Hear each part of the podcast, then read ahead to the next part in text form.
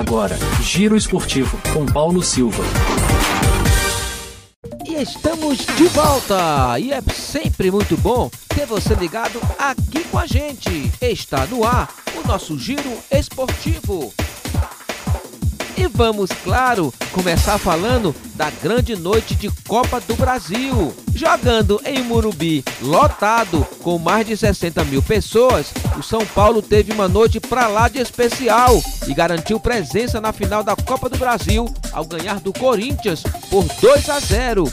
Na ida, o Timão havia vencido por 2 a 1 na Neoquímica Arena, mas não conseguiu segurar a vantagem e se despediu da Copa. Os gols da classificação tricolor foram de Wellington Rato e Lucas Moura, que mantiveram São Paulo na briga pelo título inédito. Luxemburgo e Dorival falaram após a partida. O Luxa disse que faltou intensidade no seu time. A diferença foi que o São Paulo jogou a 200 por hora no primeiro tempo, nós corremos a 20. Eles correram a 200, nós corremos a 20 num jogo de decisão. A intensidade do São Paulo foi totalmente diferente da nossa no primeiro tempo. Então, você essa fez a diferença. Então, você sai perdendo 2 a 0, mudou. Nós é que ficamos expostos ao contra-ataque. Jogar só um tempo numa decisão é muito pouco. Já Dorival elogiou o apoio da torcida e a entrega dos seus jogadores. É, foi um compromisso de cada um dentro de campo, foi uma preparação adequada é, sobre o nosso adversário.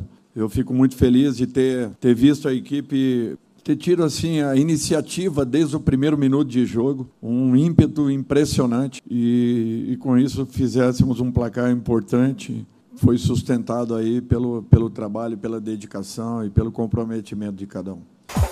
Na outra partida, o Flamengo se garantiu na decisão da Copa do Brasil ao vencer o Grêmio no Maracanã por 1 a 0.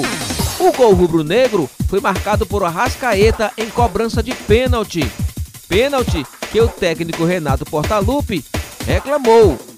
Então é muito fácil ver o cinema e falar, ah, não, aqui foi pênalti, aqui não foi. Quem é o cinema, cinema para falar que isso é pênalti e aquilo não é pênalti?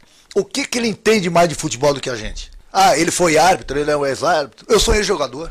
Então a pergunta que eu faço para ele é o que, que ele entende mais de regra do que eu? Aliás, diga de passar de regras está difícil de entender, né? Porque se vê num jogo é pênalti. O mesmo lance no outro jogo não é pênalti.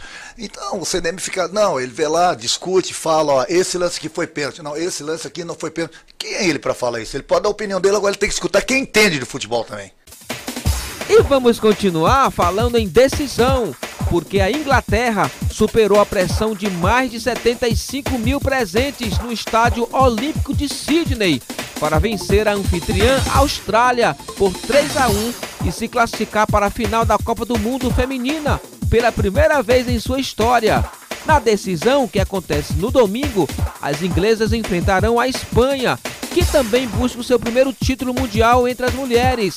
A partida será às 7 da manhã, horário de Brasília, em Sydney, na Austrália.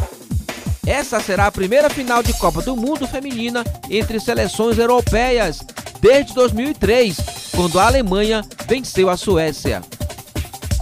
E pela decisão da Supercopa da UEFA, Manchester City e Sevilha empataram no tempo normal em 1 a 1 com gol de Palmer e Enesari. Esse resultado levou a decisão para os pênaltis.